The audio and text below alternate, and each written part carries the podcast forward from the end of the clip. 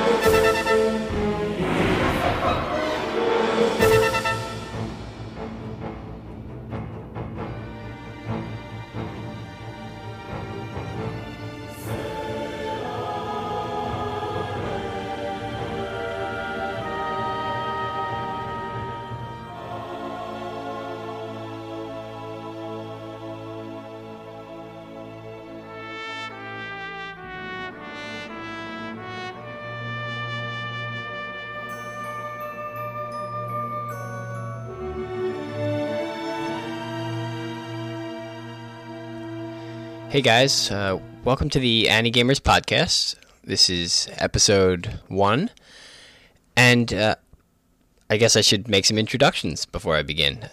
I am Evan Minto, also known as Vampvo, and I am the editor in chief and owner and founder and general administrator of Anigamers.com. We're an anime and video game website. I mean, maybe you didn't find us through the site. Maybe you found us through iTunes or something, so you might not know about the site.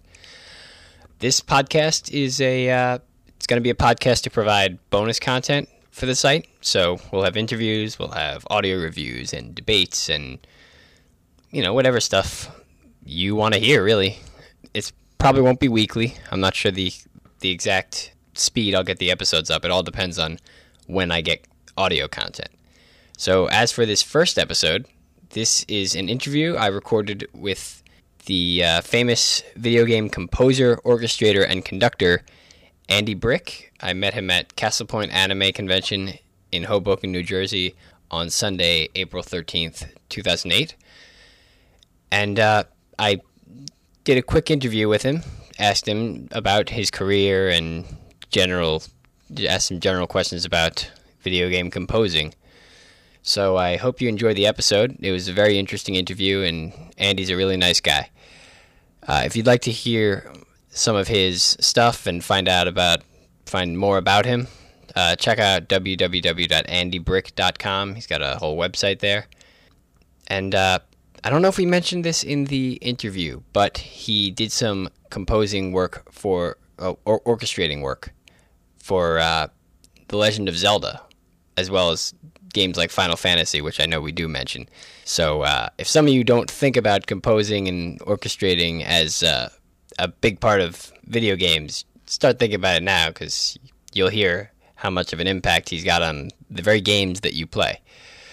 So I hope you enjoy the interview. Thanks for listening to the podcast. All right, so uh, let's start here.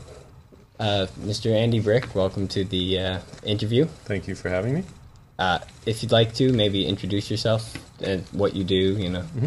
Uh, my name is Andy Brick. I'm a composer, conductor, and orchestrator, mostly of video game music, some film music, and some other random stuff that's usually related to image or animation in one way or another. Uh, one of the first things I wanted to make sure we get out here is uh, what exactly is the difference between composing, conducting, and orchestrating mm-hmm. music? Good question. Uh, it's funny because what you wind up seeing on a video game or hearing as a soundtrack on a video game or in a film is not done by one person. Rarely ever is it done by one person. So when you watch a film like Star Wars and you see the composer's name, John Williams, it's rare that one person actually did the entire thing or that one person constitutes what it is you hear. There's usually a couple of people involved or a couple of job descriptions, anyways. The composer is somebody who sits down and writes more or less the melodies and and kind of the harmonic content of the piece and the rhythmic content of the piece. And oftentimes, the composer will write for nothing but piano, or maybe they'll write for two pianos. Um, but generally, the composer in the video game world or in the film world or in a lot of commercial media will not write for orchestra. Sometimes it's because they don't have the skills to do it. Sometimes it's because they don't have the time to do it. Certainly, a guy like John Williams has the skills to do it, usually just doesn't have the time to do it. Right. Uh, so then they go to a person that's called an orchestrator. And what the orchestrator will do is they'll sit down with that piano music and they'll rewrite the piano music for the 70 or 80 or 90 instruments of the orchestra, however many people that orchestra happens to have. Once the music has been orchestrated, the job that the person called an orchestrator does, uh, once the music's been orchestrated, then that music in paper form will go to a conductor. And the conductor's job is to take what's on paper, what the orchestrator has given him, and reinterpret the piece with the live musicians. And at every step in the game, going from the original composer to the orchestrator to the conductor, the music can change quite a bit. Uh, what winds up as being the end resultant piece of music can oftentimes be very, very different from what the composer originally thinks. Sometimes it's better, sometimes it's just Right. different. All right. So, uh, what are I know you mentioned some of these in your in your panel, but what are uh, some of the the big titles that anim- anime or fans or gamers would know about that you have uh, worked on? Sure. In, in what way did you orchestrate? Did you compose? Or whatever? Right. Um, boy, I've conducted so many video games I couldn't even begin to tell you. I mean, if it's if it's been a major video game hit in the past ten years, I've conducted it. Uh, I conducted Final Fantasy six, seven, ten. Uh, I conducted Legend of Zelda. Uh, Always a Dream, favorite. always a favorite. Yeah, I conducted Dreamfall when that first came out. I just for current titles, I just conducted Warhammer: Age of Reckoning. Um, I conducted what else? I don't. You know, the list is so it's just Wow. endless.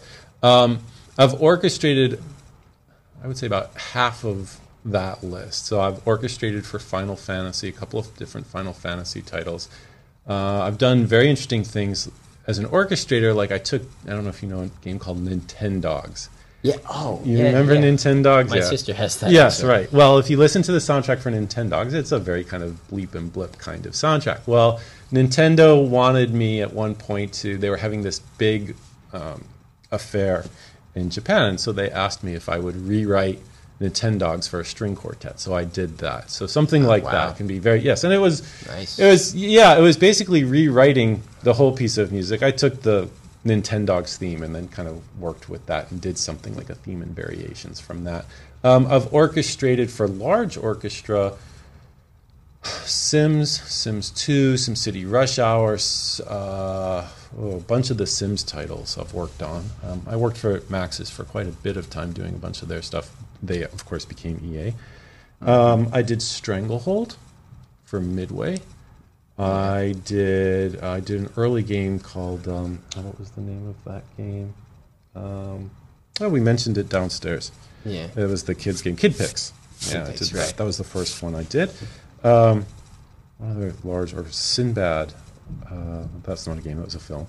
Um, I don't remember. I mean, there's there have been so many, but uh, those are a couple that are the bigger ones. Yeah. So, do you often get uh, sort of hired out by Japanese companies to do the to do the music for like something like Final Fantasy would be released primarily like in Japan, Right. And might come out in America later, but you, Right. you would do the original music for the Japanese one. It depends. It depends on the project, and every project is different. And it also depends on which hat I'm wearing. If I'm wearing my composer hat, like I did in Rush Hour or in Stranglehold, or for certain cues on Warhammer, Warhammer was a very good example. But uh, if it's in Japan, it usually comes through Europe. These things travel around the world in literally seconds because all of the way that we create the content, the music content, is all digital at first. So the entire process of getting the approvals and writing the music and letting the executives of the game companies hear what we're doing is all done digitally. We transfer MP3s, we transfer scores as PDF files. Everything kind of runs around the internet uh, in these very secure, protected sites, Right. and we get all sorts of different approvals for them.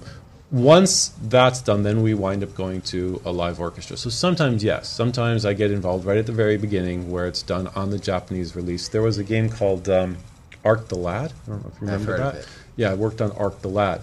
And in that case, we did the original music and then we ported it over to the United States. And in the port, when we came over to the United States, we changed the music, and that's where I got involved. Sometimes uh, I get involved right at the very beginning. It depends. Everything's, you know, every project's different.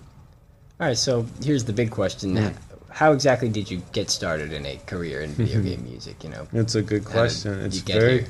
It's very difficult to get into the video game music industry now. When I started, nobody wanted to do it. No one. It was considered the bottom of the barrel as far as commercial jobs Right. for composers.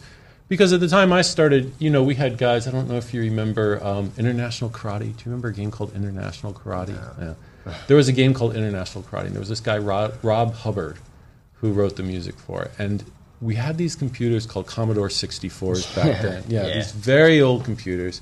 And they really weren't capable of doing very much at all. So the concept of somehow recording a live orchestra and sticking it in the box and getting it to play back when you're doing the gameplay just was out of the story. Couldn't be done.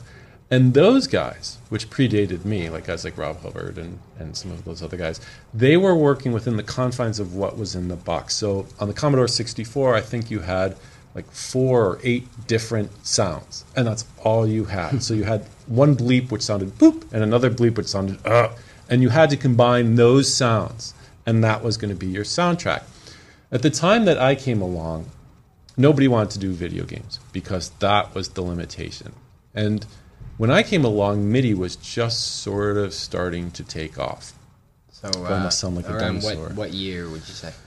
I guess this was, let's see, I graduated music school in 91. So this would have been around 1990, 91, 92, early 90s, early Right, so 1990s. still in like the early Nintendo era. Yes, yes, this is way back. And at that time, it was impossible to get a live orchestra because nobody could do it. What was the point of writing for it? You couldn't get it in the game. So working as a game composer was considered something you didn't want to do, especially if you came out of a serious conservatory.